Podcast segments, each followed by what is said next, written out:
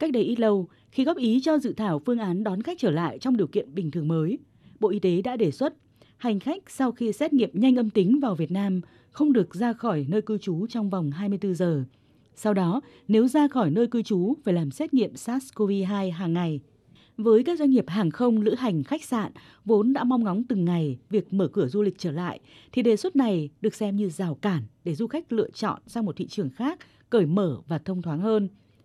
Với ông Phạm Hà, Chủ tịch Tập đoàn Du lịch Lux Group, đây là điều đáng tiếc, bởi lẽ chính phủ, các bộ ngành đã đưa ra cam kết cao về mở cửa thị trường, nhưng vì sự lưỡng lự đó mà chưa thể đón khách được ngay. Ví dụ như là khách châu Âu chẳng hạn thì họ phải đặt ba đến sáu tháng trước cái chuyến đi của họ, thì rõ ràng đâu đấy là phải tháng năm, tháng sáu chúng ta mới lại có khách. Rõ ràng chúng ta mất một cái mất cơ hội, mất thời gian do cái việc chính sách của chúng ta quá chậm chạp, và du khách thì rất là mong muốn là cái việc rất là đơn giản cho người ta. Ví dụ như là đến là, là là người ta đã tiêm được đi du lịch luôn, chứ không phải cách ly hai mươi tư tiếng, cũng không phải cách ly bảy mươi hai tiếng nữa. Nhiều chuyên gia cho rằng, trong khi du khách trong nước không bị yêu cầu xét nghiệm và không ra khỏi nơi cư trú trong vòng hai mươi tư giờ, thì quy định như vậy với du khách quốc tế là tương đối lạc hậu với thế giới, trong khi các nước đã mở cửa có rất nhiều thuận lợi cho du khách.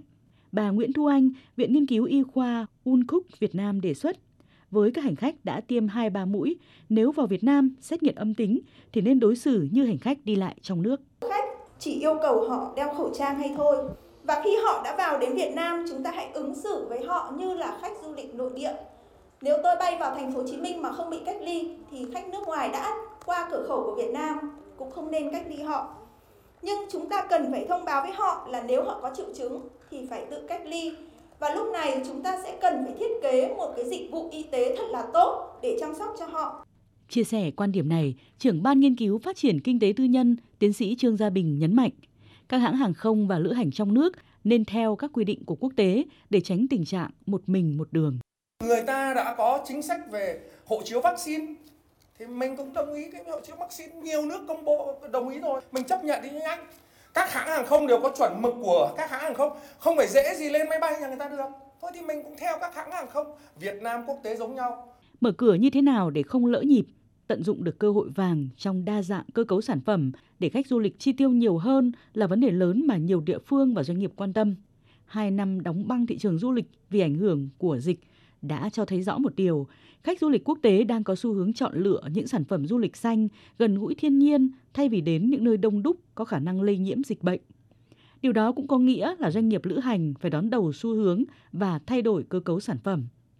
Ông Nguyễn Mạnh Hòa, Chủ tịch Tập đoàn Du lịch Emotion Group đề xuất. Nhu cầu khách quốc tế thì rất là nhiều. Thì hiện tại bây giờ là bao nhiêu năm rồi người ta không đi du lịch. Thế bây giờ muốn người ta đi không ấy thì nó chỉ có đơn giản là anh phải giảm thiểu tất cả những cái quy trình về chuyện xét nghiệm hay là về cách ly, về những cái điều kiện ràng buộc, phải bỏ hết đi thì người ta mới đi du lịch bình thường được. Vì nói gì nói cái du lịch ấy là nó là thoải mái người ta mới đi. Nhà nước ấy phải dự đoán tất cả những trường hợp mà nó xảy ra như thế này.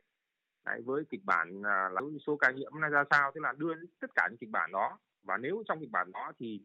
automatic là cái chính sách nó chạy theo như thế nào, thì lúc đấy là để cho cả chính quyền và doanh nghiệp rồi ngành du lịch thì người ta sẽ